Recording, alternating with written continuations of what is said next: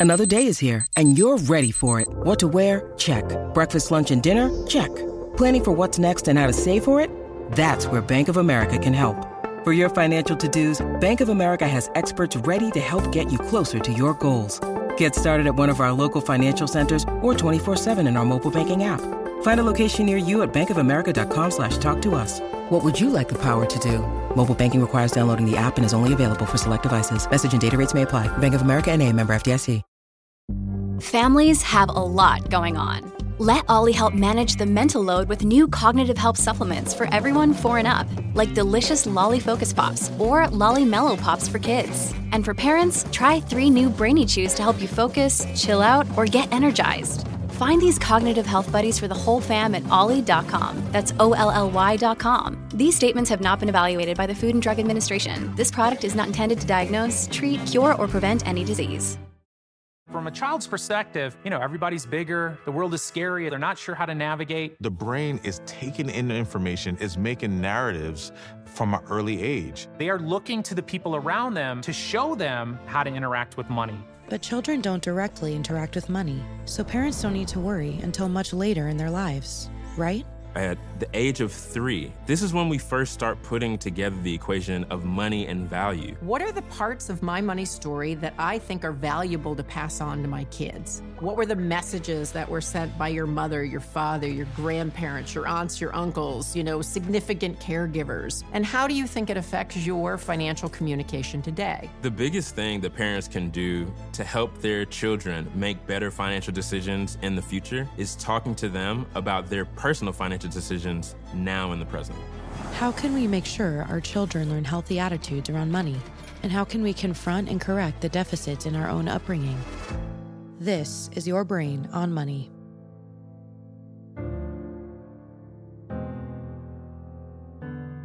So, Dr. Cable, when we're growing up, how does our brain take in money behaviors?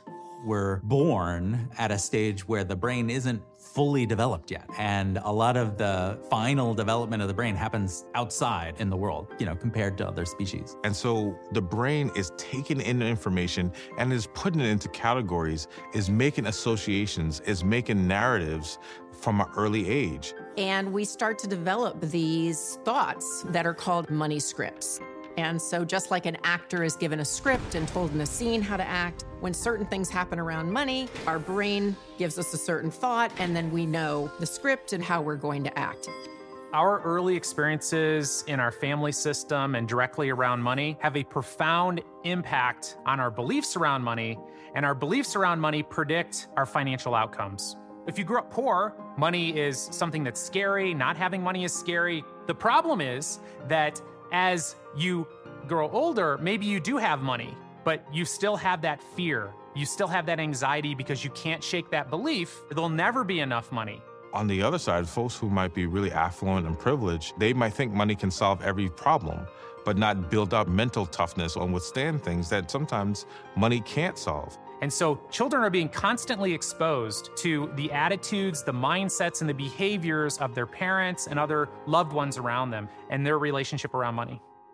If all of this is happening at an early age, what are the real world effects later in adulthood? Kathleen and Brad were kind enough to share their own stories growing up. My mother gave me some money to go buy milk. It was the good old days when you could go buy milk when you were a kid unsupervised. And so I ran off with my friend. We got the milk, and I can remember there was a nickel change. And when I got home, I gave my mother the milk, but I did not give her the nickel. And of course, I got in trouble. What I walked away with was my love of money is shameful. That there's something wrong with my desire to hang on to this nickel that is not okay.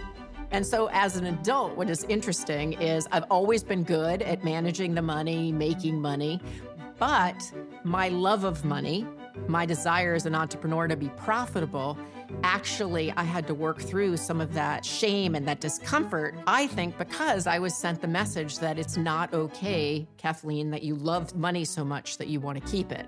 So I think I associated not having money with pain and anxiety and family strife. My mom likes to say we were middle class except lower. And I'm like, yeah, mom, they got words for that. In my understanding my own financial psychology, I went home and I interviewed my mother. I didn't understand why she was so afraid to invest. And then she told me this story about my grandfather, which when you need mealtime inspiration, it's worth shopping Kroger, where you'll find over 30,000 mouth-watering choices that excite your inner foodie. And no matter what tasty choice you make, you'll enjoy our everyday low prices, plus extra ways to save, like digital coupons worth over $600 each week. You can also save up to $1 off per gallon at the pump with fuel points. More savings and more inspiring flavors make shopping Kroger worth it every time. Kroger, fresh for everyone. Fuel restrictions apply. This episode is brought to you by La Quinta by Wyndham.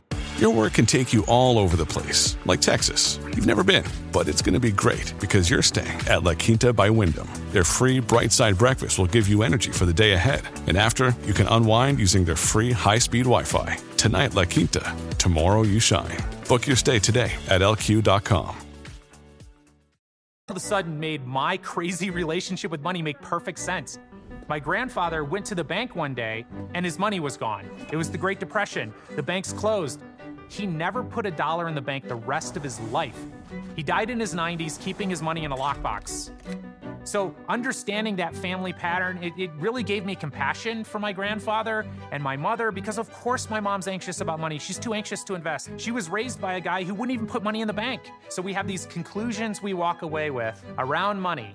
Rich people are greedy, or money corrupts, or you can never have enough money, or there's virtue in having less money. These are all beliefs that we've studied that get inherited and emerge from our experiences around money.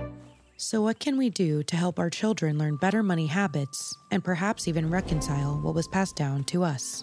The first is the earlier you start, the better off. So, start early and talk about money often.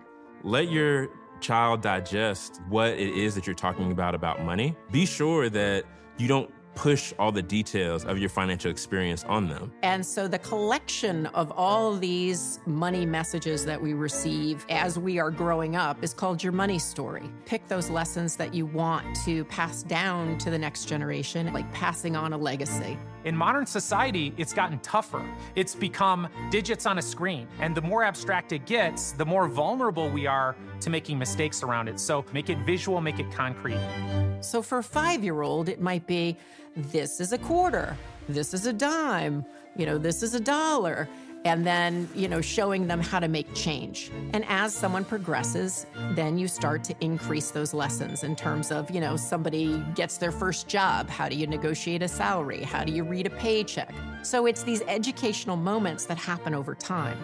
You might be able to say, like, sometimes, you know, this is just a really tough time and we're going to talk about it. Maybe we're going to journal about it. Maybe we're going to take a walk. We're going to do other things to help us feel better. And that gives your child or children multiple resources of how they can deal with themselves, their emotions, and their money. If you think that you are very financially well off and so your children are fine, they don't need to hear or you don't need to talk about money, take a step back and think about your parents and your parents' parents and your parents' parents' parents so that you can be clear that you're only benefiting your child by having these money conversations and experiences with them.